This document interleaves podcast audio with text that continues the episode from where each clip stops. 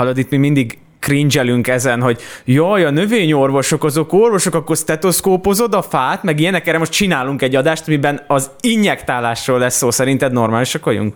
Majd akkor szóljon be akárki, amikor tüdőtransplantációt csinálunk egy articsókának, addig meg kus. Jó.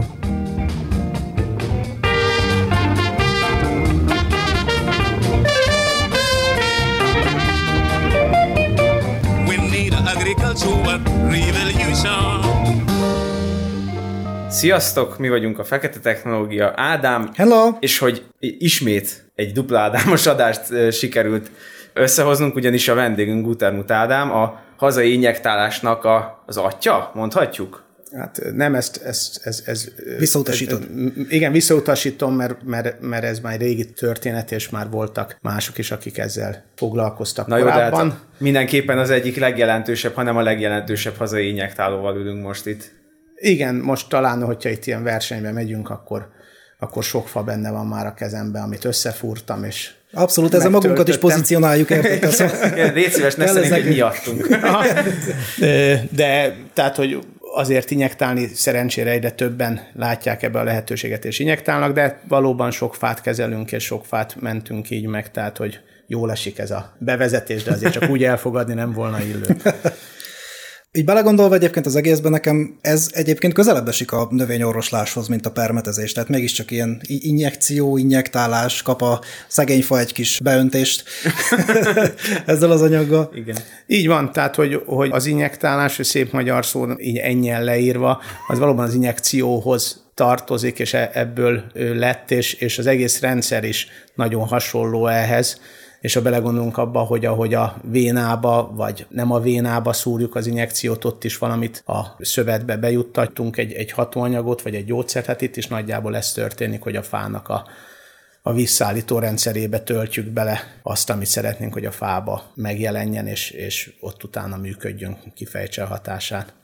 És mi ennek az egésznek a múltja? Mert hogy most itt már így kezd el terjedni, nyilván vannak olyan új kártevők, amik ellen ez így hatékonynak tűnik, ez oké, okay, de hogy tudom, a 60-as években ezt például Magyarországon csinálta bárki, vagy volt egyáltalán... Kinek jutott eszébe, hogy hol, ki, ki találta ki ezt először? Igen, nehéz ez, mert van egy kis előadásom erről, és, és ugye az első, ami leírt és publikált injektáló az a Leonardo da Vinci volt. Hoppa. Tehát, hogy ezt, ez másnak ki is más? eszébe jutott. Tehát ki más, hát volt neki olyan sok találmánya, hogy ezt, ezt e, ebben is élen járt. Ugye érdekes, mert ő, ő egy, egy nem, nem annyira, vagy mai korban mondjuk ilyen módszerekkel nem megakadályozható kártevőt próbált meg az almáin kivédeni, még pedig az embert, és arzén töltött Hoppa. a fáiba, mert bízta benne, bízott benne, hogy azok a alma tolvajok, akik az ő kedvenc almáját mindig idő előtt elviszik, vagy előtte elviszik, azt így el tudja kapni. Nem, az nem lett leírva, hogy mondjuk valamelyik család a környéken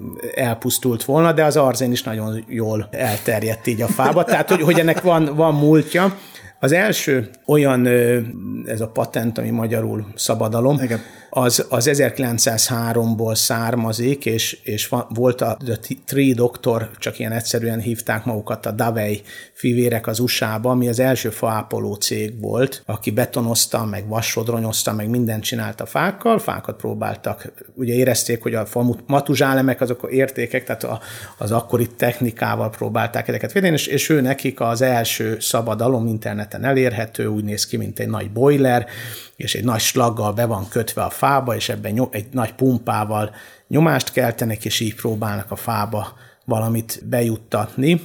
Ugye az, hogy, hogy a 60-as évek, vagy, vagy mikor kezdődött ez, hát kellettnek hozzá azért jó, jó fungicidek, tehát, mm. hogy, vagy tehát peszticidek pontosabban. Utána, amikor ugye ezt föl kapták, amikor azok az ilyen nagy, nagy hervadással járó fapusztulások. Tehát, hogy ugye nálunk a, a szilfák, a vízparton vagy folyóparton lévő ligetek, amiknek az egyik szilfaj meghatározó fafaja volt, azoknak ugye az Ophiostoma ulmia, a szilfavészt okozó edényalá parazita gomba okozza a hervadását, és akkor emiatt a 60-as években ez ellen elkezdtek Amerikában nagy mennyiségben injektálni. Ugye azt látni kell, hogy az injektálás mondjuk erdő szintjén nem egy nagyon reális dolog. Vagy... Szaporátlannak hangzik. Igen, igen, de viszont egy-egy fa esetében, vagy olyan fa esetében, ami mondjuk nagy érték, ott, ott nyilvánvaló, hogy vagy mondhatjuk azt, hogy a belterületi fák esetében, ami mind nagy érték, mert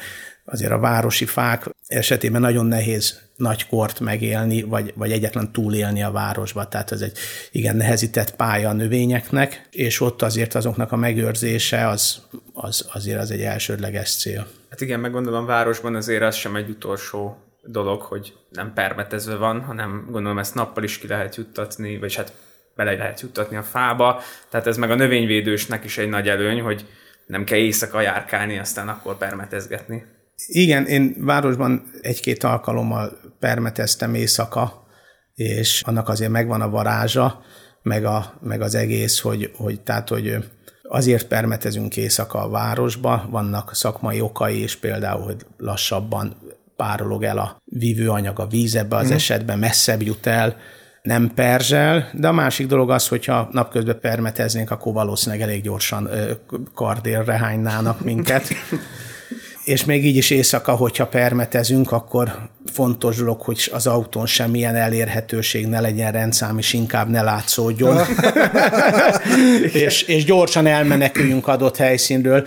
Tehát, hogy a közterületi növényvédelemnek nyilvánvaló egy, egy, egy nagyon könnyített része ez. Itt is azért mondjuk egy-egy óvodába azért célszerű, hogyha az ember leinyektál egy fát, akkor mondjuk szerencsés, hogyha utána körbe kordonozza a fánt, mert az ovisok azok még, még, még lehet, hogy ott... Rájárnának. Igen, rájárnának, igen.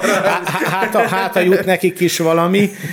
Ugye korábban volt a, egy nagyon jó rendszer, amikor az injektálás egy könnyen elérhető dolog volt, ez a Vivid 2 előre gyártott kapszula, vagy nem kapszula volt, az egy kis termék, amit fönt kellett hagyni a fán, és tulajdonképpen gravitációsan bejutott a fába, ez időjárás függvénye volt, hogy ez, ez fél óra volt, vagy tíz perc, vagy másfél óra. Azokra például őrült mód kellett vigyázni, tehát hogy azt közterületen ott hagyni, az, az a volt probléma, mert azt, azt mindenki mi az, és már vitte el a kutya mhm. sétáltató. Tehát, hogy, de így van, sokkal kisebb zavarással jár, és hát a legfontosabb része szerintem az injektálásnak az, hogy nincs az az ökotoxicitása, mert hogy ugye permetezésnél ültetvények szintjén, hogyha 20%, 30% a cél növényt éri el, akkor már gyakran azt lehet mondani, hogy ez egy jó hatékonyságú volt, és ugye egy százalék alatt van, ami a cél szervezetet éri el. Ezt nem én találtam ki, hanem egy, egy cikkben találtam rá, és ez, ez egy valós számítás. Tehát, hogy, hogy nagyon so, permetezésnél nagyon sok minden jut oda, hova nem kéne. Itt az injektálásnál tulajdonképpen, ami a, ha így nézzük, hogyha tisztán dolgozik az ember, akkor azért a fába jut a hatóanyagnak a 99,9%-a.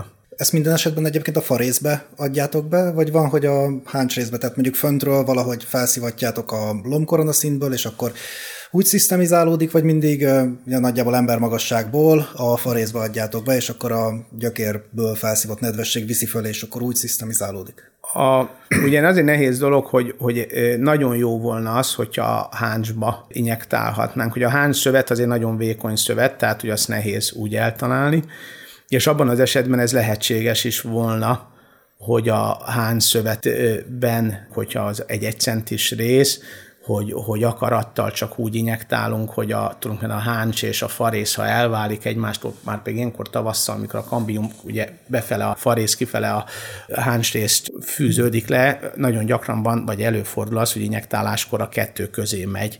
Azonnal nagyon jól föl tudna szívódni, és, és ez egy jó megoldás lenne, amit kérdezel, hogy a háncsba is lehetne így jutatni.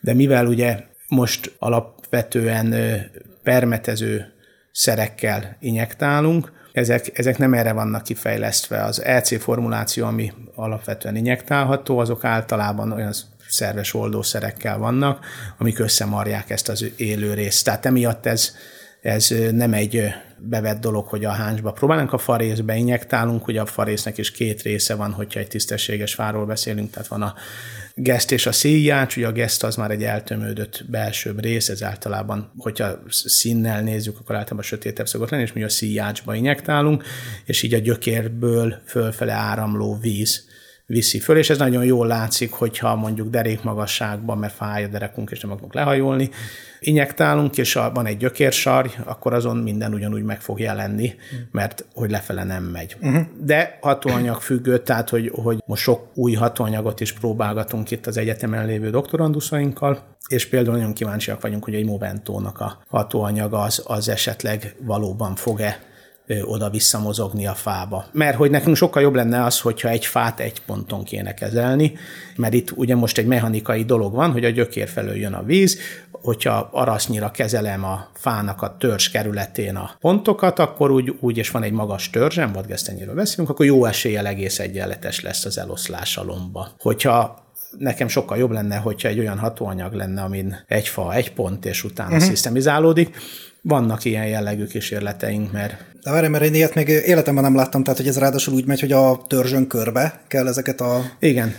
Tehát akkor nem is az, hogy csak beadjuk, mint egy, mint, egy, mint egy emberi injekciót, és akkor az úgy szépen elterjed a szervezetbe, hanem így szépen be kell adagolni neki körbe. Így van, így van. Tehát, hogy azt alapvetően ez a 20-25 centi. Itt nagyon sokat számít az, hogy mekkora, milyen magas az ágtiszta törzs. Uh-huh. Tehát van egy nagy fánk, aminek van egy 8 méteres törzse, akkor elég 40 centinként, mert ahogy onnan majd a víz fölfele szállítja, jobbra-balra szépen oldódik. Uh-huh. De hogyha van egy olyan fánk, ami mondjuk 3 méteren, három nagy vázágra ágazik, akkor ott, ott, ott azt sűrűbben kell. Egy ö, normál permetezéshez képest egy ilyen kezelés során mennyi növényvédőszert használtok el? Ugye itt mondhatom, hogy sok százszorosát, de ezt nem így kell föltenni ezt a kérdést, hanem hogyha én, én végzek egy, egy injektálós kezelést, és annak mondjuk egy évben maximum egyszer, vagy lehet, hogy két évben, vagy három évben egyszer kell elvégezni, akkor az összes vele szembeállított hatóanyag mennyiséget kell ugye uh-huh, összehasonlítani, és így, így, így bőségesen pariba vagyunk, sőt, jóan alatta vagyunk. Tehát ugye egy pillanatban akkor sokat használunk igen, el, igen, de mivel egy évben mondjuk, hogyha Ritának a, a doktori témájára gondolunk, hogy cseresznyét injektál, ott, ott ugye, hogyha most ilyenkor elvégzünk egy injektálást, akkor az, az egész éves összes rovarölőszeres kezelést megoldja, uh-huh. meg hát várjuk az eredményeket, hogyha nem permeteztek volna bele a második éves hatásra is, hogy, hogy mondjuk cseresznyében melyik hatóanyagnak lesz második éves hatása. Említed az EC form. Ja, egyébként szia Rita. a Plant Protecting Rita, kövessétek a Ritát. Tehát a EC formulát említed, most lehet, hogy beégettem magamat itt növényorvosként, az emulzium koncentrátum. Ugye? Igen, tehát emulzió, Átlátszó. Igen, tehát az emulzió az egy ilyen olaj és tehát ez, ez kétféle folyé, folyékony fázisnak a stabil elegye, ugye egy olajos, meg egy vizes dolognak. Igen. Jobb esetben. De az olajos gyakran hiányzik belőle szerintem. Igen? Igen. De ettől lesz emúzió, nem? Vagy... Hát ez, hogy megint valakit megszólítsunk, én sem vagyok vele tisztában, tehát hogy én nekem ugye az fontos, hogy átlátszó legyen, hogyha uh-huh. teljesen lentre tesszük, tehát nem ilyen nagy szavakat, hogy átlátszó legyen, uh-huh. és minél kisebb legyen a viszkozitása. Tehát, hogy egy méz sűrűségű dolgot sok kis szívószába belepréselni, az nem jó. Hát csak azért tűnt fel, hogy azt mondtad, hogy emúzió. Nekem mondjuk egy, nem tudom, egy ilyen jobban oldott dolog az valahogy egyszerűbben. Van erre kísérlet tűnne. esetleg most, hogy valami olyan formuláció, Tehát, ami az kifejezetten injektáláshoz lenne jó? Ugye, hogy itt örömhíreket is mondjak, és ugye az, hogy, hogy mik állnak rendelkezésünkre, hogy ha már az a műsor címe, hogy fekete technológia, ugye a kísérleteket, azokat kísérleti engedéllyel végezzük, ez egy egyszerű dolog, beadjuk általában nem az egyetem nevében, mert hogyha az egyetem nevében adjuk, akkor majd a BIA az soká érkezik meg, tehát hogy, hogy beadjuk a BIA nélkül a cég nevébe, de, de sok hatóanyagot próbálgatunk, és permetező termékeket használunk. Ugye azt látjuk, hogy ami egy permetező szerben a tapadás, fokozás, tenzid, azt se tudom, hogy mide jól hangzik, tehát tenzideket vannak benne, meg minden, ami, ami a, a permetezéshez van kifejlesztve, az nekem mind nem kéne az injektáláshoz. Tehát nekünk az kell, hogy legyen egy, egy hatóanyag, meg valami olyan oldószer, ami, ami ezt a kis viszkozitást tudja. Meg még biztos, hogy van mögött egy komoly kémia.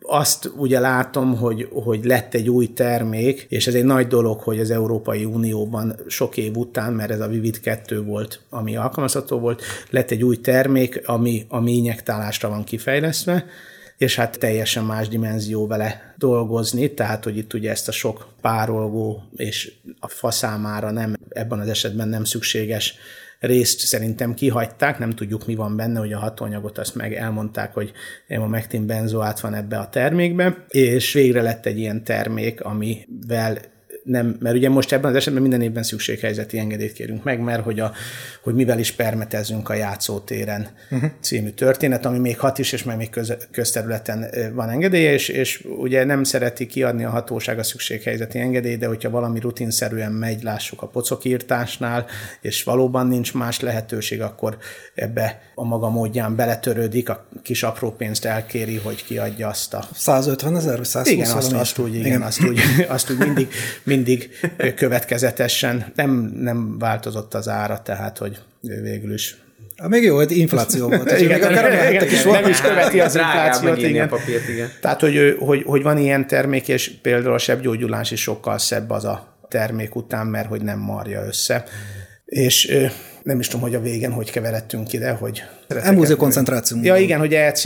A, egész egyszerűen, ami nem EC, avval nem kell próbálkozni, legalábbis ebbe a rendszerbe. Ugye injektálni nagyon sokféleképpen lehet. Én nekem az az, az elvem, hogy a lehető legkisebb sebet ejtsük a fán, mert nyilvánvaló, hogy ha, ha a fa megtartása a cél, és minél mélyebben, vagy minél közelebb a földhöz injektálunk, annál egyenletesebb lesz ugye az eloszlás a lombkoronába, tehát hogy nem opció az, hogy fáj a derekunk, akkor ne injektáljunk, de, de az biztos, hogy, hogy csúnya nagy furatokat fúrni a fába, az, az, az, az akárhogy a lombját mondjuk megvédjük, de főleg, hogyha az két-három évente ezt a kezelést el akarjuk végezni, az, az a fában maradandó kárt fog okozni. Ezért én mindig egy túlnyomásos rendszerrel injektálok. A túlnyomás az azt jelenti, hogy nem gravitációsan, szép lassan szívódik föl, már csak azért sem, mert nem akarok ott hagyni semmit se a fán, hanem rohanunk, hanem, és, és mi ugye ezt három és fél milliméterbe határoztuk meg, hogy az egy százas szög, vagy egy kicsit kövérebb százas szög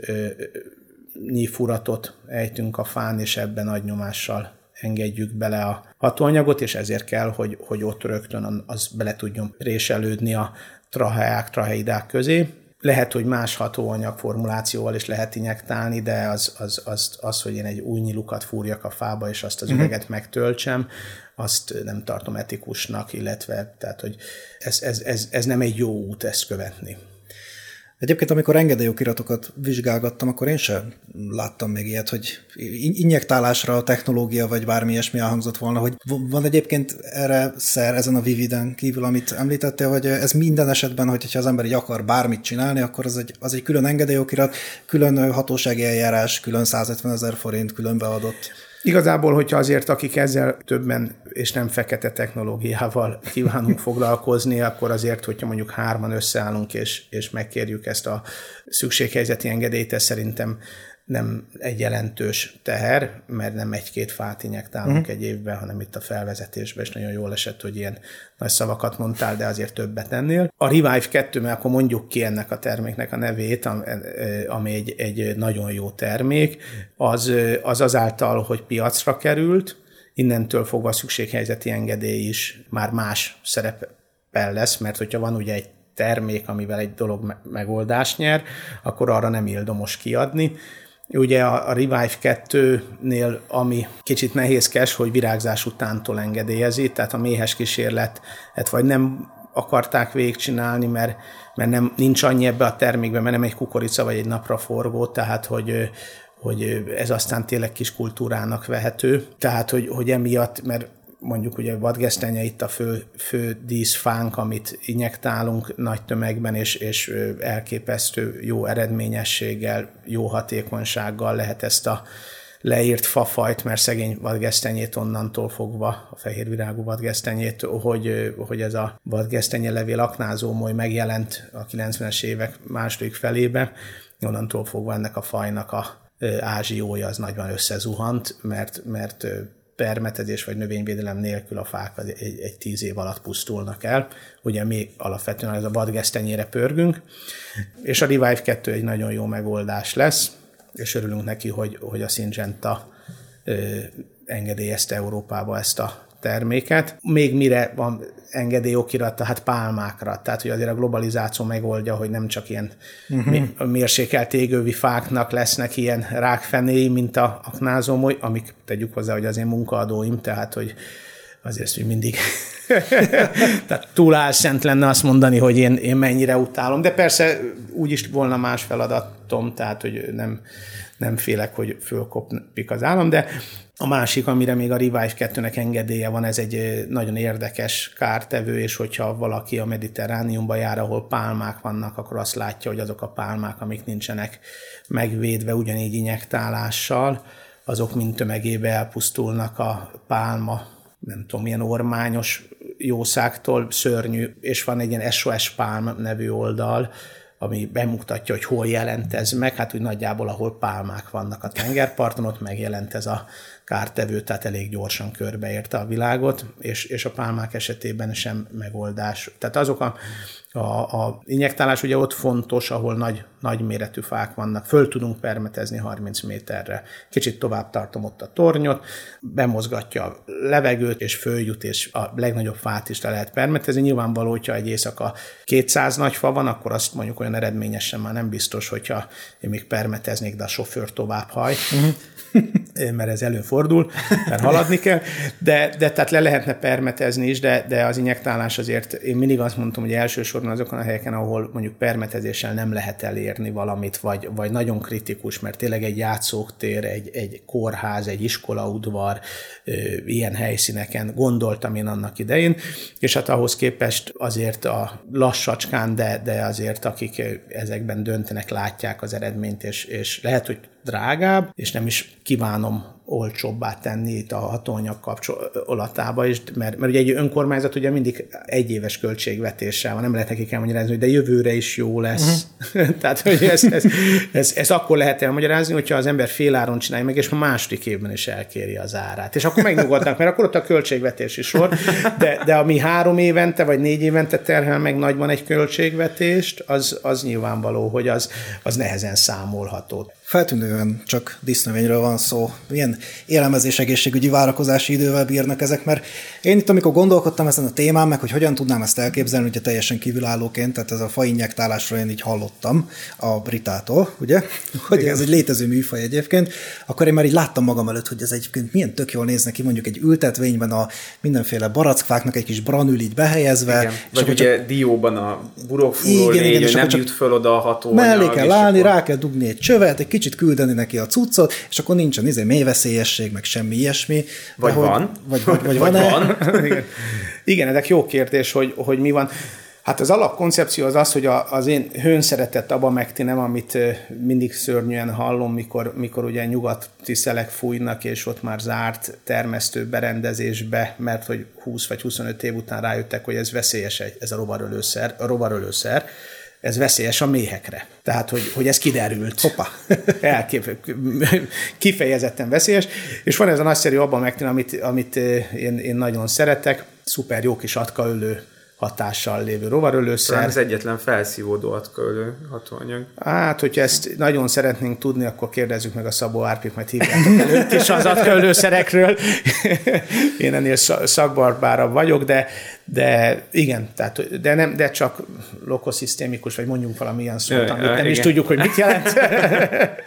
de valahogy, tehát, hogy azért nem, nem egy teljesen jól szisztemizálódó hatóanyag, és hogyha megnézzük, hogyha ezt a szert talán paradicsomban nem hoztunk egy zöld könyvet, ö, használjuk, akkor lehet, hogy van egy hétnapos élelmezés egészségügyi várakozás ideje, és ezzel szemben a ha én beinjektálom ezt egy vadgesztenye fába, akkor két évig egész biztos, de még a harmadik évben is alapvetően jól megvédem a, a mondjuk 80 százalékban, hogyha lehet ezt százalékosítani, a vadgesztenye levél aknázó molytól a fát. Tehát, hogy nem hiába egy nagyon érdekes téma ez, mert teljesen más a hatóanyagoknak a lebomlása. És hát visszatérve az eredeti kérdésre, tehát hogy, hogy most hogy van ez, hogy hét nap vagy három év? Tehát, hogy ez így elgondolkodtató. Mm. Bennem az volt, egy négy évvel ezelőttig, hogy részemről az a korrekt hozzáállás, hogy minél kisebbet fúrjunk, vagy ne is fúrjunk, de, de gyümölcsfát akármennyire szeretné valaki megkérni, ne, ne csináljuk, mert nem tudjuk, hogy mi lesz. Tehát valami teljesen fölborult, és akkor négy-öt évvel ezelőtt a előbb említett Szabó Árpád tanár úr felkért, hogy egy almaültetvény közepén van négy darab gesztenyefa, hogy én azt meg, le tudom megkezelni, és mondtam, hogy hát van az a pénz. és ez jó messze volt ez a, ez a helyszín, ezért jó sokat autóztunk, és, és ő is ugyanezeket a kérdéseket tette föl, és látszott, hogy, hogy, hogy egyre jobban gondolkodik, és mondta, hogy hát de akkor csak ki kéne próbálni gyümölcsfajokon is. És mondtam, hogy jó, csak legyen, aki megméri ezt, mert, mert, mert odáig jó, hogy te a biológiai hatékonyságot meg tudod állapítani, én megcsinálom azt, hogy a technika működjön, és hála Istennek van egy nagyon jó közös együttállás itt, hogy a sörös csillag Na pont őt akartam mondani, mert ő, ő a növényvédőszer igen, igen, igen, ő, így van. Olyan, fú, most annak nagyon jó kutatásai, nagyon, nagyon, nagyon tetszik az elgondolás, csomó szermaradékot néznek, ilyen mindenféle áruházi gyümölcsökből, ha jól tudom. Igen, abban is, am, amit, Meg, igen. A, a, amit elé tesznek, tehát, hogy ugye sokat foglalkoztak mikotoxinokkal, ami úgy szintén egy különlegesen érdekes dolog, de, de pont amiatt, hogy ő is ezt látta, hogy ez a, ez a lebomlás, ez nem az szerint történik, mint ahogy a könyvbe le van írva, ezért teljes mértékben elkezdett már a Rita dolgozatánál, és megint csak a Rita Plant Protecting Rita méréseket nézni, és akkor ugye az, az, az derült ki, hogy itt a, a épület sarkába lévő vadgesztenye, amit, amit öt évvel ezelőtt injektáltunk le, és megjelenik rajta már az aknázó, majd általában nem tud kifejlődni egészen kicsi aknáknál annál elpusztul, hogy nem, nem mutatható ki belőle. És akkor ugye van, van egy, egy nagy el, általános eljárás, amivel sok hatóanyagot néz, de van olyan, mikor egy-egy hatóanyagra ráfókuszál, és, és külön kimutatási technikát használ rá, és úgy, mintha valami zaj látszana ott abba a görbébe, hogy van benne valami, de, de tehát, hogy teljesen más a lebomlás, és innentől fogva ez a kirándulás után, mik után azt a néhány gesztenyét is ott megmentettük Árpáddal, akkor, akkor ő mondta, hogy hát nézzük meg a diót, hogy a dió injektálás működhet. Hát mondtam, hogy végül is a technika adott, a dió ültetvény, hogy, hogy nem egy, egy ipari ter- telepnek a környékét a, az ott lévő gazdat teleültette fiatal diófákkal, és küzdködött a dióburokfúró légyel, és, és mondta, hogy ő megrendeli. Ezt, mondom, hogy ne rendelje meg, kérünk rá egy kísérleti engedélyt, és megnézzük, hogy hat-e, és hogy, hogy nem nagyon jó eredménnyel hatott az Abamectin, és addigra akadt már egy olyan doktorandusz, akinek ez témájával állt elő, a kis Máté, és a Máté Dió injektálást folytat, vagy én, én segítem a injektálási részre, a mintákat ő szépen megszedi, és a csillával közösen megmérik, és hát nagyon biztató eredmények vannak, megint csak a nagyszerű Abamectin esetén, amit majd ma holnap kivonnak. Ez az igazán perspektívikus kutatás, hogy széllel szemben. és és, és ott, ott egész egyszerűen az derült ki, hogy a, a dió bélben nem jelenik meg. Tehát, hogy akármennyire nagyon meg akarják mérni, még vesznek ilyen-olyan oszlopot, amivel még így, így dúsítják, nem. És a bomlás termék sem. Tehát, hogy a, az egész rendszernek az érdekessége az az, hogy hogyha így mondjuk megkérdeznek titeket, hogy milyen hatóanyag lesz, ami, ami jó vízoldékony, vagy ami nem jól vízoldékony, mi lesz az, ami jól fog hatni? Hát, én a jól vízoldékony mondanám. Igen, én is teljes mértékben így gondolom az jól hat rugásszerűen, tehát hogy akkor beletöltöd a fába, és az megjelenik egy, egy hatalmas nagy tömegbe, és szétcsattannak a levéltetvek, vagy ami, ami rovar csak ránéz a fára, már elpusztul, de ezzel szemben az a jó hatóanyag, aminek nagyon rossz a vízoldékonysága, mert annak lesz két-három éves. Ja, hogy a retard felszívódás. Igen, tehát igen, és, és, és, az amamectin, és az emamectin ilyen különben.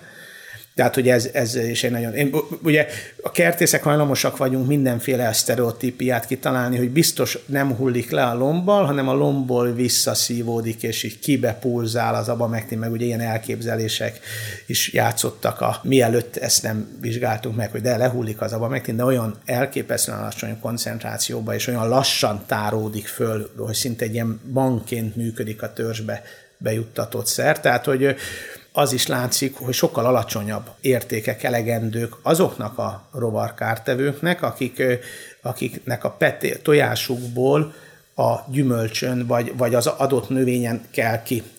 Tehát, hogy ez érdekes, hogyha van egy metkalfa, ami átrepül az egyik fáról a másikra. Az ellen akárhogy leinyektálok egy fát, mert alatta egy autófényező műhely van, és megőrül a metkalfától, hogy a mészharmat beteríti. Mi annak a szép magyar neve, Laci? Gyapott kabóca? Mi az? Amerikai? A, amerikai lepke kabóca. Lepke kabóca. Igen.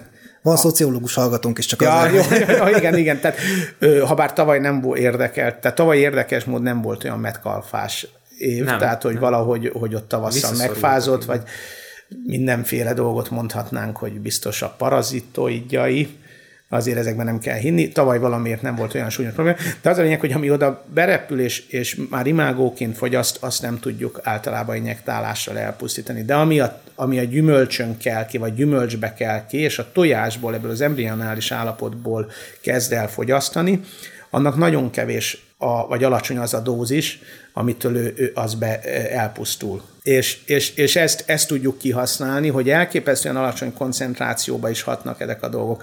Ez nagyon jó példa, én engem a csillával úgy fújt össze a, a szél, hogy május elején injektáltam a vadgesztenyefákat, és láttam, hogy május elején aknák vannak. Hát ez teljesen normális dolog, június elején szoktak lenni, egy olyan év volt az a 2017-es év, és, és hát láttam, hogy az aknákba rányektáltam, és nem az történt, hogy az aknákban megállt a fejlődés, hanem szépen nőttek tovább az aknák, a kezeletlen kontrollon is, meg a kezelten is. Hát akkor most itt a világ vége, a jó reg Abba Mektin leszerepelt, mi lesz most? És, és hát az történt, hogy ha már ki kell a tojásból, és egy L2-es, L3-as kis lárvát aknázó molyt akarunk elkapni, nem tudunk annyit tölteni a fába, hogy az elpusztuljon, az már elment. De a következő nemzedéket fogta.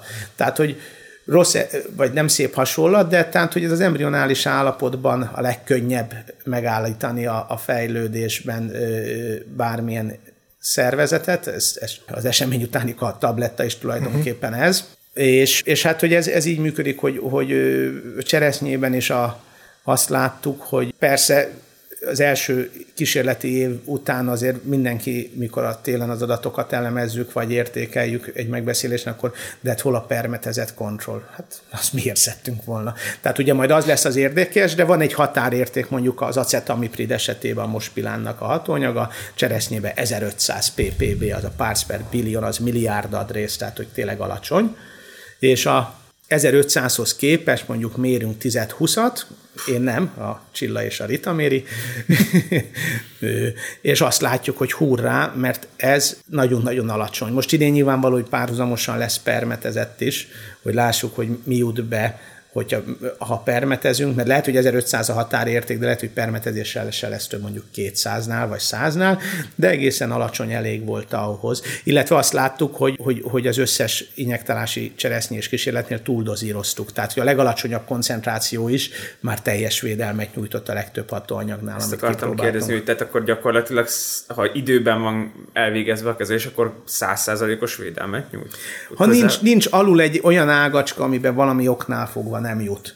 Tehát, hogy itt, itt tényleg ez a kérdés, hogy mondjuk, hogyha gyümölcsbe gondolkodunk, akkor egy jó magasra nyírt diótörzs, az, az, egy, az egy elég jó egyenletes eloszlást fog biztosítani. Ha a diófa egy méteren már nyolc felé ágazik, akkor látjuk jól, tehát, hogy mikor augusztusban értékeltük a kísérleteket, akkor jól látszott, hogy egy-egy ágába, ha nem jutott a fának hatóanyag, akkor ott ugyanolyan fekete uh-huh. volt a, a, a dió. Tehát a, a tojását, tehát nincs repellens hatása a kezelésnek, a tojását rá ráteszi, vagy beleteszi, ugye ezek a fúró legyek, ezek beleteszik a zöld burokba a tojásokat. Akkor, hogyha ezeken a magasabb fákon, mondjuk a Dion, ugye azt, azt mondtad példaként, ez jobban alkalmazható, de ha mondjuk én vissza akarok térni abba, hogy ez gyümölcsültetvényben hogyan lehetne már alkalmazni, akkor mondjuk egy ilyen, nem tudom, koronájú őszi baracknál, ott egészen egyszerűen egyrészt azért, mert ugye nem tudom, mondjuk másfél méter a törzs, uh-huh. és aztán egy pontból pedig nagyon hirtelen elkezd össze-vissza elágazni, akkor ott lehet, hogy nem is lenne annyira hatékony. Hát meg ott metszegetve is van elég rendesen, meg mézgásodásra is hajlamos, nem tudom, hogy az őszi baracnál mennyire működne. Hát ez, igen, ez érdekes dolog, ezt mindet ki kell próbálni. Tehát, hogy ja, a... ez még mind előttünk el. Igen, tehát hogy, hogy a, a cseresznyében meglepő mód nem mézgásodtak a, az május elején fúrt, vagy május folyamán fúrt, fúrt sebek. Ugye a cseresznyénél mindig azt mondom, hogy most mennyire veszélyes tönkretenni, vagy most megsérteni a törzetek. Most itt csak sokkal látványosabb lenne, hogyha ezt megmutatnám, de egy sajmegyen lévő ilyen orsó cseresznye ültetvénybe azt, hogy a törzset minden évben két oldalról bevágják a 40% ába egymással szemben, hogy lassítsák a víz és tápanyag szállítást, hogy a fa ne nője ki a helyét. Tehát, hogy mondjuk egy cseresznyébe, itt, ha, ha ezt elviseli, amire az a fura, hogy nem dől ki akkor, akkor az injektálás mondjuk nem okozza neki nagy baj. Visszatérve erre, hogy, hogy ezt a világban ki hogy alkalmazza, vagy milyen lehetőségek vannak, ebben volt egy pályázat, ami tavaly télen egy, egy nemzetközi konzorciumba összeálltunk és beadtuk. Egy ilyen EU-s pályázatot beadni az egy nagy feladat, sok különböző embert. Most már azt mondom, hogy szerencsére, hogy nem nyert, mert, mert annak a bürokratikus rendszerével valahogy nem tudok egyet érteni, de, de nagyon sok külföldi kutató, akik ugyan, vagy érdeklődnek az egész iránt, és, és ott ez viszont arra jó volt, hogy, hogy, hogy külföldi kutatókkal is, meg más cégekkel is tudtunk ebben kooperálni. Nagyon, tehát, hogy én azt gondolom, hogy nagyon eredményes volt az saját szemszögömből.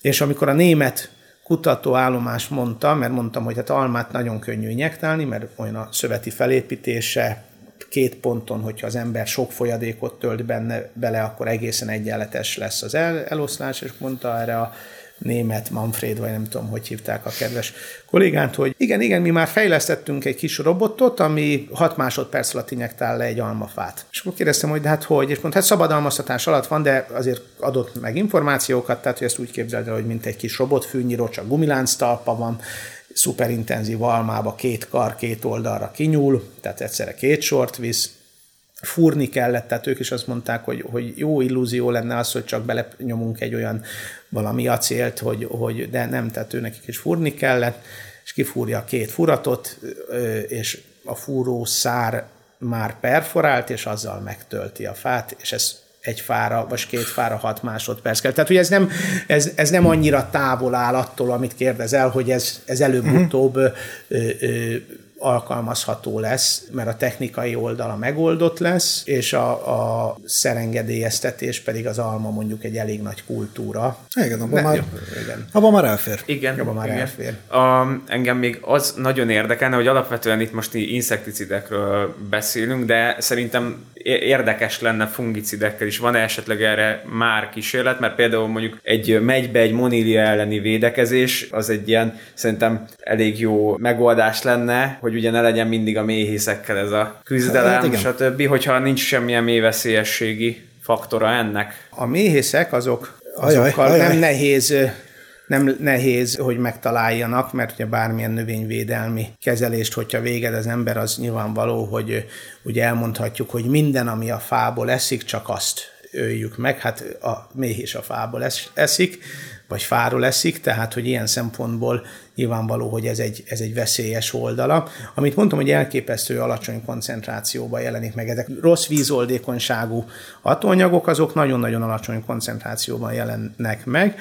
Volt egy ilyen irány, hogy egy együttműködés, de ugye én piacról élek, tehát hogy nem tudok kutatni is, és, és nagyon örülök a két doktorandusznak, hogy ebbe a témában szervesen részt vesznek, de, de ez egy külön téma lenne, hogy, hogy a rovarölőszerek azok, azok milyen mértékben jelennek meg. Egy Balaton szemesi injektálásnál, hogy vadgesztenyes sort injektáltunk le itt a Covid elején. Jó volt, mert nem jöttek az érdeklődők, mert mindenki be volt zárva, tehát hogy valami, illetve az m se volt senki. És hát ott, ott a, hogy a Tanú című filmben volt ez a jelenet, mikor mondta a Perikán elvtárs, hogy, hogy de ez, ez már az ítélet, nem a tan- tanúvallomás. Tehát egy, egy ilyen, ilyen levelet kaptunk, vagy nem mi kaptunk, hanem elsőnek az Országos Méhész Egyesület, a Nébik, ugye szükséghelyzeti engedélynél egy fontos dolog van, hogy a szükséghelyzeti engedélynél minden felelősség a kezelői. Tehát, hogyha akkor nem tudunk, ugye eltérünk az engedélyokirattal, tehát, hogyha én, én, én valamit vállalok, akkor hogyha én, én azt kinyírom a méheket, akkor az az én felelősségem, és ezért valóban egy fontos szempont.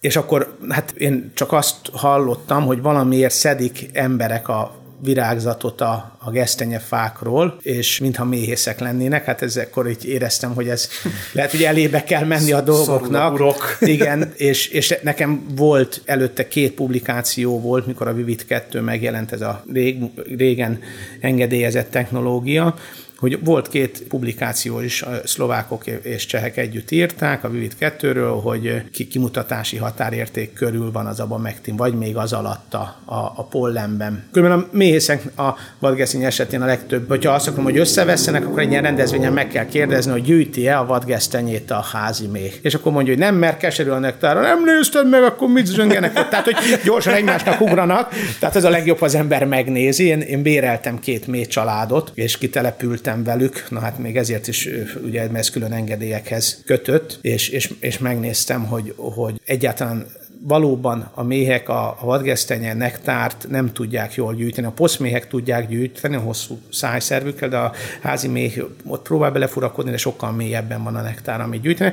Pollen gyűjt róla, de az is inkább azt gondolom, hogy ilyen, ilyen másodlagos. Én is gyűjtettem pollent, és, és szét, a vadgesztenye pollennek a színe az, az nagyon jellemző. Tehát, hogyha hozzáér az ember ruhájához, akkor látja, nem sárga, hanem ilyen egész sötét bordó és így szét lehet szelektálgatni, meg hogyha egy fénymikroszkópba egy kis gliszerinbe belekeverjük, akkor elég könnyen be lehetett azonosítani, hogy már pedig ez a pollen csomó a vadgesztenyé, és akkor hát is szétválogattuk, és azt láttuk, hogy ilyen 100 pollen csomóból, aminek ugye nem ugyanakkor a tömeget, tehát ez nem tömegarányos, de mondjuk 5-6 volt úgy, hogy a vadgesztenyes sor alatt volt bent a család. És nem volt a közelbe repszer, tehát hogy messziről tudtak más gyűjteni.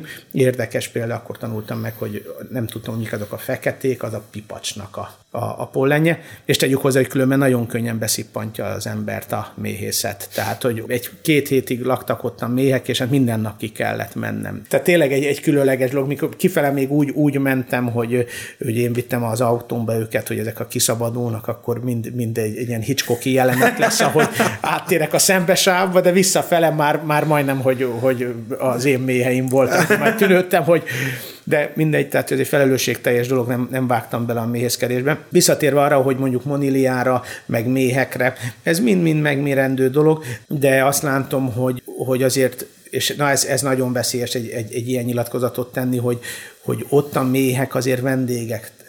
Tehát ott, ott azért én azt gondolom, hogy, hogy ha van egy, egy, egy nagy gyümölcsösöm, akkor én, én, én azért inkább fizetek egy méhésznek, hogy kihozza és kidobja azokat a azt a mézet, amit nálam gyűjtenek, mert, mert nem lehet ez, tehát hogy ott, ott, ott az a cél, hogy, hogy megteremjen. És nyilvánvaló, hogy, hogy, hogy örüljünk meg a méhek szükséges részei az ökoszisztémának nem megkerülhetőek, de ezeket ugye mind meg kell mérni. Nagyon nehéz jó méhes kísérletet csinálni. A diópollent próbáltuk most gyűjteni és hát a Csilla mondta, hogy nem kell sok, csak egy 50 gram. és, és akkor ott, ott kirázogattuk, ugye most nyílnak a, a, a dió barkák, és hát ugye nem mérhető egészen, nem tudom, ezred grammos mérlegen is ott lögdöstük, mi tüsszöghetünk, de nem, nem, tehát nem, nem tudunk annyit, ezt egész virágzatot tudunk kezelni, ez már rögtön egy nagy hiba lehetőség, mert most, hogy hogy, hogy vajon akkor a pollenben mennyi van. Tehát ez egy nagyon nehézkes kísérlet, hogy mondjuk hatóanyagot megmérjél pollenből. Itt, ha úgy gyűjti a méh, hogy föl tudod tenni a kaptár ezt a, nem tudom mi a szakkifejezése, de az a lényeg, hogy a lábáról oda belepottyan, akkor, akkor úgy, úgy lehet gyűjteni pollen, de hát olyan, hogy pollent az csak, csak dióról gyűjtsön, annak viszont nem nagyon van, nem, nem nagyon láttam. Kicsit skifi irány, de lágyszárúakon volt ezzel bármiféle kísérlet, mondjuk hosszú kultúrás, paradicsomon, már csak az, hogy egyáltalán bejuttatni neki ezt az utcot egyszerűbb, vagy mondjuk nem is tudom, hogy nem, nincs az ember a gyökérpotenciára hagyatkozva, hogy akkor most mennyit vesz föl, annyit vesz fel, amennyit én akarok, és nem feltétlenül kizárólag növényvédelemre gondolok, mert mondjuk egy üvegházban azért ez sok esetben megoldott, hiszen a kártevő meg a adott esetben a konidium vagy spóra sem jut be, de mondjuk egy kis izé, plusz nitrogén, plusz, plusz akármi, tehát hogy ez így lágyszerűen egyébként működne-e, vagy, vagy ez nagyon skifi. Hát annyira nem skifi, hogy nem tudom a YD-t most hogy áll, ugye ez egy oxamil, egy, egy, talán annak volt a legalacsonyabb az LD50 érték a rovarölőszerek közül. Nem tudom, hogy van-e még engedélye a YD-nek, de a YD-nek volt egy paradicsomra kifejlesztett törzsbe beleszúrós, belecsepegős, ilyen előre gyártott rendszere. Ugye ez mindig olyan nem tehát, hogy a, én a Csillának többször földobtam ezt, hogy de hát az, az Oxamil meg a Vájdét karbamát, hogy ez hogy van, mert hogyha egyszer ilyen mérgező, ugye beöntözéssel is nagyon jól fölszívódik, de nyilvánvaló, hogy, hogy az injektálásnál mindig az a fő cél, hogy nincsen ökotoxicitás Tehát kimarad. Tehát nem a talajba teszem, ahonnan majd, ha jobb esetben 60% a növénybe ér be, a többi pedig a talajvízbe, vagy fene tudja, lebontják-e a baktériumok, vagy mi történik vele. Hát ez, de ebbe az esetben paradicsomra volt a Vájdétnek egy ilyen változata, amit így lehetett csinálni. Látszárúakban addig, amíg el nem kalluszosodik az a seb, ahova belejuttatod, addig, addig ezek jól belejuttathatóak, és tényleg egy hosszú kultúránál, mert nyilvánvaló, hogy egy két hónapig bent lévő dolognál mindent így végig kezelgetni, az, de mondjuk egy paradicsom akár, nem tudom, most már lehet, hogy közelebb, de három négy évet könnyű szerrel bent, bent lehet egy, egy, egy, egy üvegházban. Hát meg az is penótot injektáljon az, akinek két anyja van. igen, igen, igen, igen, igen, igen, igen, tehát hogy, hogy így, így, ugye ez sok más kérdést fölvet, vet, hogyha itt azért olyan tanszéken vagytok, ahol a biotechnológia nem állt messze, meg áll messze a tanszéktől. Ugye régebben volt az, hogy RNS-eket injektáltunk növényekbe, és akkor ugye így fejeztettünk ki fehérjéket. Mondjuk egy ilyen irányú alkalmazás, hogyha van egy jó növényünk, ami megtermel nekünk egy egy, egy olyan fehérjét, ami különben drága és körülményes, akkor így ugyan növényi előállítás, mondjuk ilyen injektálással lehetséges. Ezeket ugye, ilyen, ez történik, ez biofermentoroknak hívják, ahol folyékony táptalajban úsznak a kallus csomók, és adják be a különböző dolgokat. Tehát ez nem skifi, ez, ez, ez egy létező dolog. Látszárúaknál növényvédelmi célból ez, ez a vájdét volt, amit így, így, uh-huh. így, így volt termék. Banánt is lehet injektálni, tehát hogy, hogy ott is egy, egy, egy működő dolog, az is azért látszárúnak számít, akár egy banánfa, de az egy banánfű, az, az is egy lehetséges dolog. Ebben nagyon sok olyan potenciál van, ugye most én eddig csak peszticidekről beszéltem, gombölőszerekről, rovarölőszerekről, de nyilvánvaló, hogy tápanyag utánpótlásra is egy nagyon jó technika. Ott ugye mindig az a cél, hogy ott, ott amíg rovarölőszerből néhány millilitert elég bejuttatni, addig, addig azért tápanyagokból nagyobb volumen szükséges, de arra is vannak megoldások. Tehát Kínába, ha átültetnek a városban egy fát, akkor mint egy infúziót, egy literes zacskót rákötnek, amiben commerce tápoldat van, és azzal segítik a fának. A egész idős nagy fákat láttam így átültetve Pekingbe, és mindegyik föl volt zacskózva, és tényleg úgy kell elképzelni, mint egy infúziót, tehát hogy, hogy az lassabban is jutott bele, de, de segítette a fának azt a sokkot átélni, hogy át lett ültetve. Fantasztikus. Azt hittem, hogy valami hülyeséget fogok kérdezni, tehát úgy tűnik, hogy ez működik. Mikor volt ez a nemzetközi konzorcium, ami összeállt, és hála jönnek nem nyert, meg akkor mennyi mindent tanultunk volna, ott egy érdekes dolog volt, mert Németországban egy kutatócsoport a szőlőben gondolta ki azt, hogy, hogy ő nem robottal fogja a szőlőtőkéket injektálni, hanem egy beépített csövön, egy stabil állandó jellegű beépített csövön, egy kis kanüllel, és mikor azt mondja, hogy most esett az eső, akkor lökünk neki egy kis akármelyik felszívódó gombaölőszer, mm-hmm. és és tulajdonképpen ez ott bukott el, hogy a szőlő is lekalluszosodta azt a, azt a kanült, amit beültettek. Mm. Tehát, hogy egy-két hónapig lehetett így bejuttatni, de utána nem. Tehát, hogy ez, ez egy ilyen szempontból. Mm de írtak róla, pályázatból volt, ez a kutatás nagyon szép történet volt leírva, és, és, és nagyon jól, jól működött az egész. Én is valami ilyesmire gondoltam, tehát, hogy így, így beépítve, mint egy öntöző rendszer, csak így, így, így beszurkálva a kis fákba fafajokon, és hát igen, tehát, hogy ahogy most utána vagyunk már a fagyos időknek, vagy reméljük, hogy így most már, ugye nézzük a meteorológiát, most 15-ig már nem lesz semmilyen fagy, és itt kajszis, svájci kajszi termesztőkkel, hisz Svájc a kajszi hazája. és, és, és, hát ők, ott, ott ugye megy a, az öntözés a fák alatt, meg, meg, meg, meg bevezették a földgázt is, hogyha be kell gyújtani a fagy fagyok ellen, tehát hogy ez egy létező dolog, hát akkor egy harmadik vezeték lenne, amint pedig a növényvédőszereket és tápoldatokat lehetne bejuttatni. Ezek különben nem lehetetlen gondolatok, tehát hogy, hogyha egy fa, mert ugye gyakran megkérdezik azt, hogy vadgesztenye esetében tudok-e ugyanoda injektálni, ahova injektáltam, és nem tudok. Tehát, hogy az, az, az ott eltömődik az a mm. rész. Tehát a kérdés, hogy találj ki valamilyen olyan érintkezési pontot, amit a fa nem fog idegennek venni, nem fog úgy ránőni, hogy összeroppantsa, hogy, hogy leállítsa, szabadalmaztasd, és, és, és utána már csak azon kell gondolkodni, hogy hova menjünk sielni. Igen, igen, így van.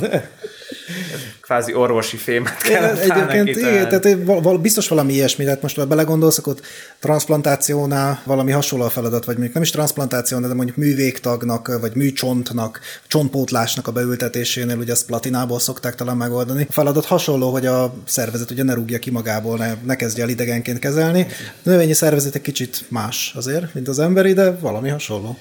Gyakran ugye úgy gondoljuk, hogy a fának ez a szíjács része, az már tulajdonképpen egymás mellett lévő kis szívószálak, amik még néha oldalra is lukassak, és hogy ez a szíjács, és, és hogy abban nincs már úgy élet, de közben azért azt kell látni, hogy de abban van élet, akár hogy az nem, nincs benne már működő sejtmag, tehát hogy, hogy valahogy igenis úgy, úgy működik, és, és általában azt mondjuk, hogy egy álgeszt alakul ki ezeknél a befúrásoknál. A geszt ugye az a rész, ami már eltömődik, uh-huh. és a faszt érzi, hogy itt valahogy megsértették a ö, részt. Ebben mérhetetlen sok érdekes kutatási terület van ami a, a, a moniliától elkezdve, ugye vannak csodaható anyagok, amik nem is rovar vagy gombaölőszerek, még egy pár évvel ezelőtt csak LK műtrágyaként futott, aztán utána az egyik cég csinált belőle növényvédőszer hatóanyagot, például az, az jó eséllyel segíthetne a monilián, és ez megint olyan dolog, hogy kajszival nagyon szeretek foglalkozni, nagyon szeretem a kajszit, Egyetlen egyszer injektáltam kajszit odahaza egy, egy guta ütött fámon, hogy hát a visszahozom, nem hoztam vissza. Pedig volt rá szakirodalom, hogyha egy kis tetraciklinnel a, a uh-huh. fitoplazmát lejjebb szorítjuk a koncentrációját, de az valószínűleg már az már ilyen tetszhalott állapotban volt, mikor én oda jutottam, hogy na, jó, arra, abban az esetben is egy érdekes kísérlet lenne. Hasonlóan ilyen virágzáskori problémára azon gondolkozom, hogy mondjuk egy bármilyen alma termésűbe Ervinia ellen, csak ugye nincsen igazán használható olyan antibakteriális készítmény, amit úgy ki tudnak jutatni. Ugye ez az eleve a probléma, hogy rezet gondolom nem lenne annyira kiváló így belepumpálni. Már, már megpróbáltuk. egy nagyon jó jelenet volt. Egy nagy diótermesztőnél egy régi kolléganő aki ágazatot, vagy talán az egész céget vezeti, és ő esküdött, hogy de van, egy, van az a rész, ami táp a növényeknek, és folyékony, hát... Ez a szerves rész. Igen, igen, igen, most ez nagyon menő, igen, igen, ez, ez, ez, ez, ez, egy ilyen nagyon, hát mondtam, hogyha jó a formuláció, én akkor nem csak az én kis abba megtinemet fogom belepumpálni a dióba, hát próbáljuk meg. De mondtam, hogy különben azért ez sejtméreg.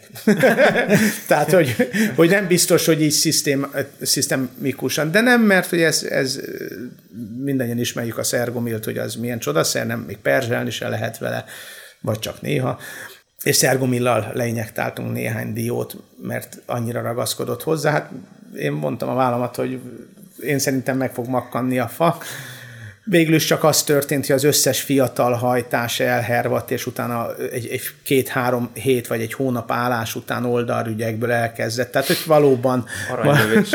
igen, igen, igen, tehát, hogy majdnem sikerült ki, de még egy évvel később is látott a kezelt Dion, hogy... Ezt nem köszöntem. hogy, hogy ez, ez, ez, ez, a belső blögetés, ez nem biztos, hogy jó volt ebben a termékkel. Antibiotikumokat, ugye azokat az EU-ban teljesen kivonták, szükséghelyzeti engedéllyel a kasugamicin azért van, de ugye most a következő tendencia, hogy csökkentsük 50%-kal a növényvédőszer hatóanyag felhasználást, és ott egy nagyon érdekes kalkulációt mutatott be a Nébik vezérünk, hogy, hogy amire szükséghelyzeti fogunk használni hatóanyagot, azt 64-szeres szorzóval fogják vele számítani ebbe az 50%-os tehát, hogy, hogy ilyen szempontból, hogyha ennek a direktívának megpróbálunk megfelelni, akkor azért ezek a dolgok nem biztos, hogy nagyon járhatóak lesznek, hogyha valami szükséghelyzetivel akarunk használni. De van, tehát, hogy ugye azért van olyan gombaölőszer, aminek, hogyha megnézzük az engedély okiratát, és nem csak egy hatóanyag van benne, nem tudom mennyire jó reklámozni, vagy bármiről bármit mondani, vagy mennyire célszerű. Hát, nyugodtan, maximum kiszedjük belőle. Jó, igen, oké. Okay. Ha a hatóanyag az biztosan maradhat. És, és, és, és, ugye látjuk azt a BASF-nek az egyik ilyen termékében, hogy az almában Ervinium ellen is ajánlja, pedig a, a fő komponense az egy, az egy gombaölőszer, egy fungicid, és, és ugye a, amikor korábban efozitalként futott, és most foszfonátnak hívják, annak egy nagyon jó hatékonysága van az ilyen hervadásos betegségek ellen. Az aliett? Vagy ez... Az aliett is, igen. igen, ez igen. Ez foszetil, foszetil. A foszetil al, de ott is az, az, hogy alumíniummal van, ez megint az ilyen vegyészetnek a számomra csodája, hogy egy alumínium molekulát, mi, hát ez, ez a szürke valami, amiből a biciklik vannak, nem tudom, de, de semmiféleképpen nem, nem gondolnám. De ott is az a foszetil, az, az, az, abból azért vannak barátságosabb változatok, és az ugye az nem foszforsav, mert a foszforsav az a kólában van, és a rózsdamaróba, hanem az foszforossav, és ez a foszforossav ezért ez nem egy olyan mér, mérhetetlen, tehát hogy azért lett növényvédőszerhatóanyag, mert annak lett engedélyezve ebbe a termékbe. Viszont talán az efozitaltól, meg a simán foszforos sav az különben nehezen elkülöníthető, tehát lehet, hogy amiatt vadásznak rá, de mondjuk az ilyen hervadásos betegségek ellen a szakirodalom alapján ezek jól működnek. Tehát a, például Svédországban a szilfa vész, ami ugye mindig fölfölül üti a fejét. Nálunk már nem üti föl, mert nincs szilfa, vagy ez a türk, turkesztáni szíl, ez a csodasövénynek beállított fa. Tehát, hogy azért fából sövényt az, tehát, hogy aki ezt állítja, akkor nyírja az. Igen.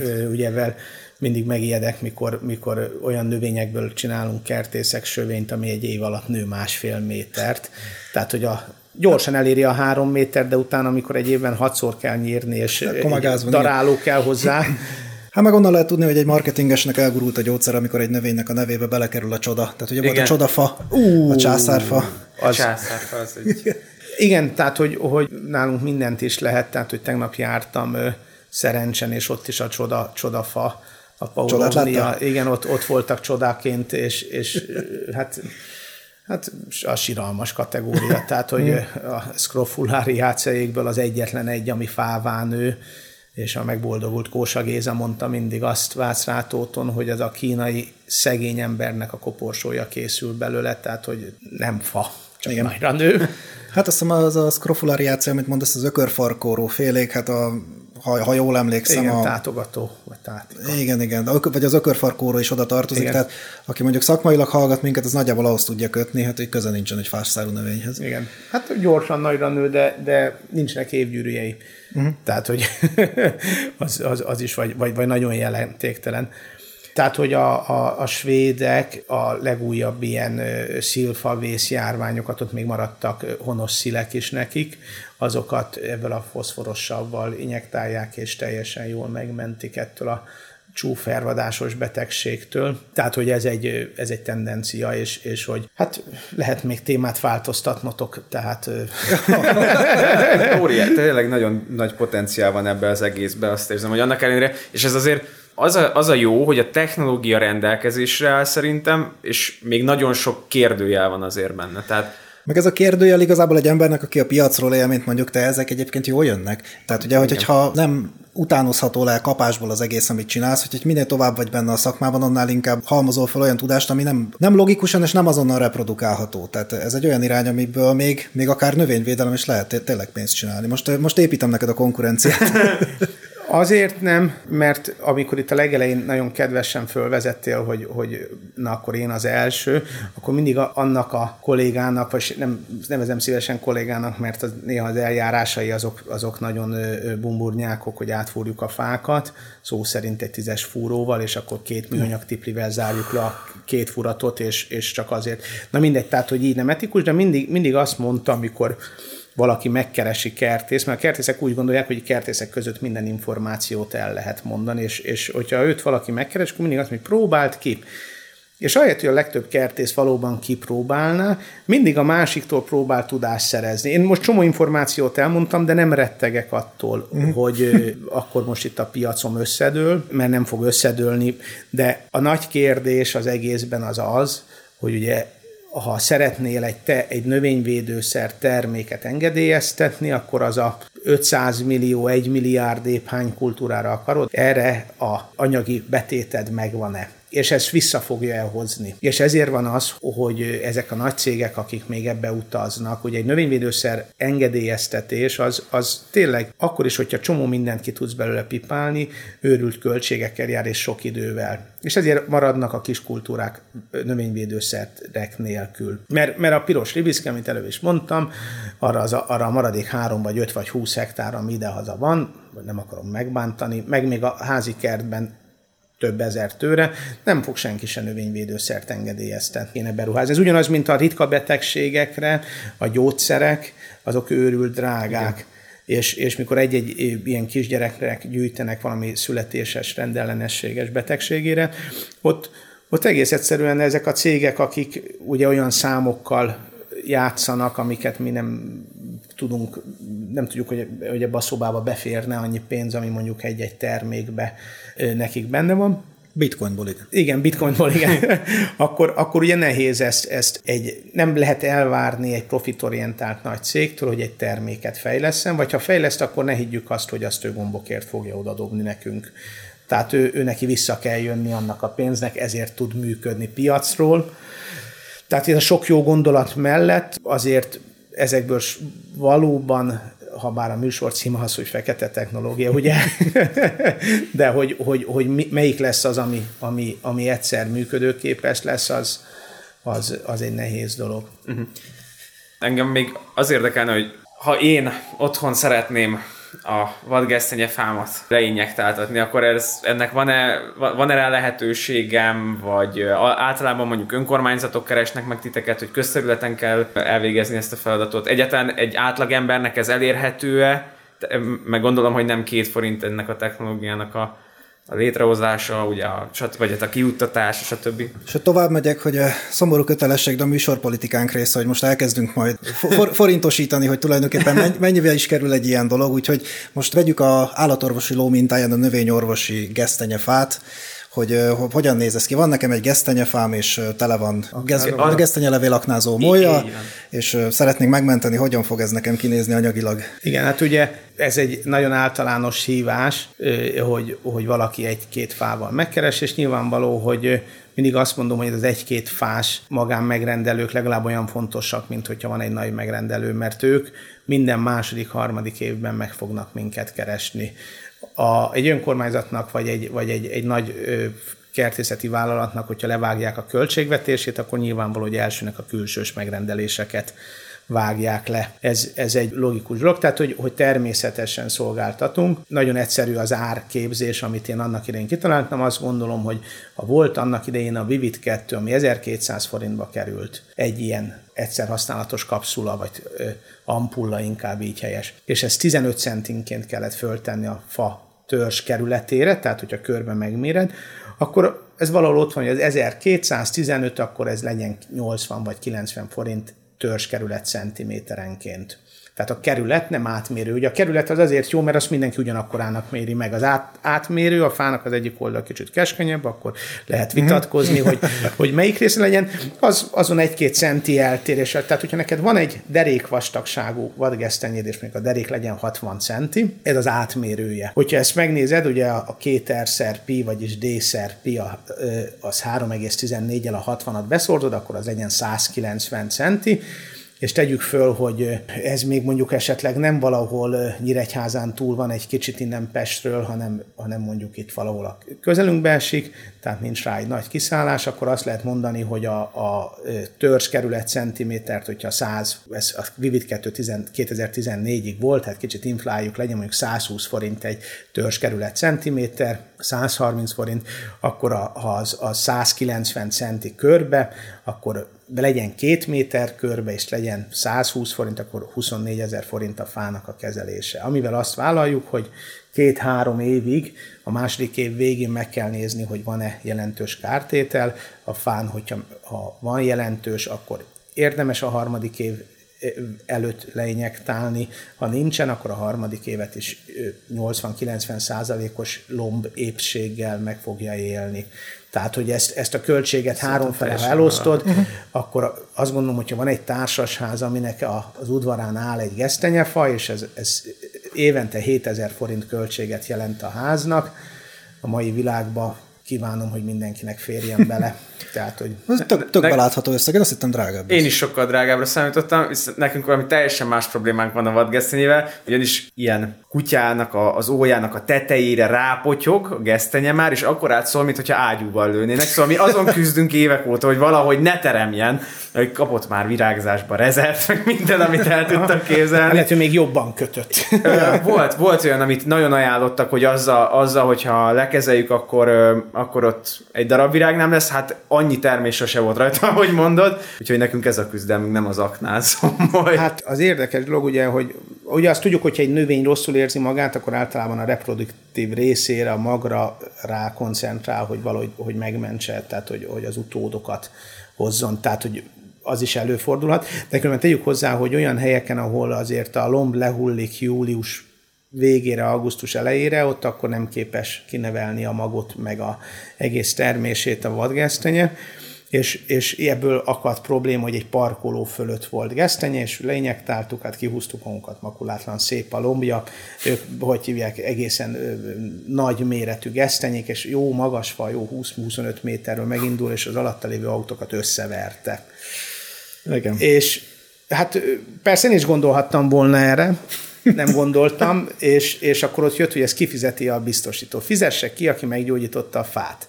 Tehát, hogy, hogy volt, volt egy jogász, és, és végül is teljesen, hát frászt hozta rám, de szerencsére volt kaszkó az autón, amelyik, amelyiknek a szélvédőjét berepesztette, meg a tetejét összeütötte, tehát valahogy ott el lett simítva a dolog, de erre oda kell figyelnünk, hogyha van egy, egy gesztenye, ami alatt autók vannak, vagy járnak, akkor vagy egy raselt érdemes alá kötni, és akkor az a zuhanó gesztenyén lassít és, és fölfogja, de ez, ez valóban egy, egy, egy valós dolog, hogy a gesztenyének ezt az egy rosszat fölírhatjuk, hogy azon túl, hogy lombhullató, meg veszélyesé is válhat idővel, de, de a gesztenyé azt tud potyogni hogyan tudunk elérni, hogyha szeretnénk megrendelni egy fainjektálást? Igen, ezt a fainjektálás szót nem tudom többször mantrázni, hogy, hogy, hogy nem, az, az egyik honlapunk az a fainjektálás.hu, Oh. Sokat gondolkoztam rajta, és, és hát vagy azon a lapon, vagy van egy vadgesztenyeinjektálás.hu, ezeken a lapokon szoktunk válaszolni a megkeresésekre, nyilvánvalóan most szezonban, tehát hogy hogy most a legoptimálisabb. Hát most, most ö, ö, id, vagy versenyt futunk az idővel, mert a molyok azok tömegével rajzanak, már tojást is raknak, és pont amit meséltem, hogy csak a pont a tojásból kikelő lárvát tudom jól elkapni, hogyha később vagyok, akkor, akkor az első nemzedék az, az ki tud csúszni a kezünk alól. Ilyenkor ugye van egy lehetőség, hogy vagy belepermetezünk egyet, uh-huh. ha tudjuk valahol, hogy nem érünk oda, de akkor amíg permetezünk, addig se tudunk kinyektálni. Uh-huh. Tehát, hogy ö, most, most ezért egy rohanós időszak van. Ugye Hányan itt, vagytok körülbelül? Hát ugye ez is egy nehéz kérdés, mert ilyenkor mennyien vagyunk, ilyenkor ugye azért közterületen csak egy zöld könyvvel kell rendelkezni. Ezt is akartam kérdezni, mivel, aki, mivel lehet Aki ezt, ezt végzi, csak ott kell lenni egy növényorvosnak, ilyen szempontból a két doktorandusz az, az nagy segítség, mert az egyikük mindig kint van a kollégákkal, vagy én kint vagyok a kollégákkal. Most nyolcan injektálunk ma, tehát hogy hála jó Istennek, hogy ilyen sok megrendelés van. Jó, akkor a leírásunkba majd a Plant Protecting Rita berakja, hogy fainjektálás.hu, meg vadgesztenyinjektálás.hu, nem tudom, Laci, minden elhangzott? Azt hiszem, bízom benne, ha nem, akkor pótoljuk majd utólag Jó. is. És hát akkor most derült ki, hogy ennél rosszabbkor tulajdonképpen nem is citálhattunk volna a mikrofon elé, úgyhogy köszönjük szépen. Köszönjük szépen. És akkor minden meg lesz a leírásban, és injektáljatok. Injektáljatok. Vadgesztenyefát. Igen. Sziasztok. Sziasztok. Sziasztok.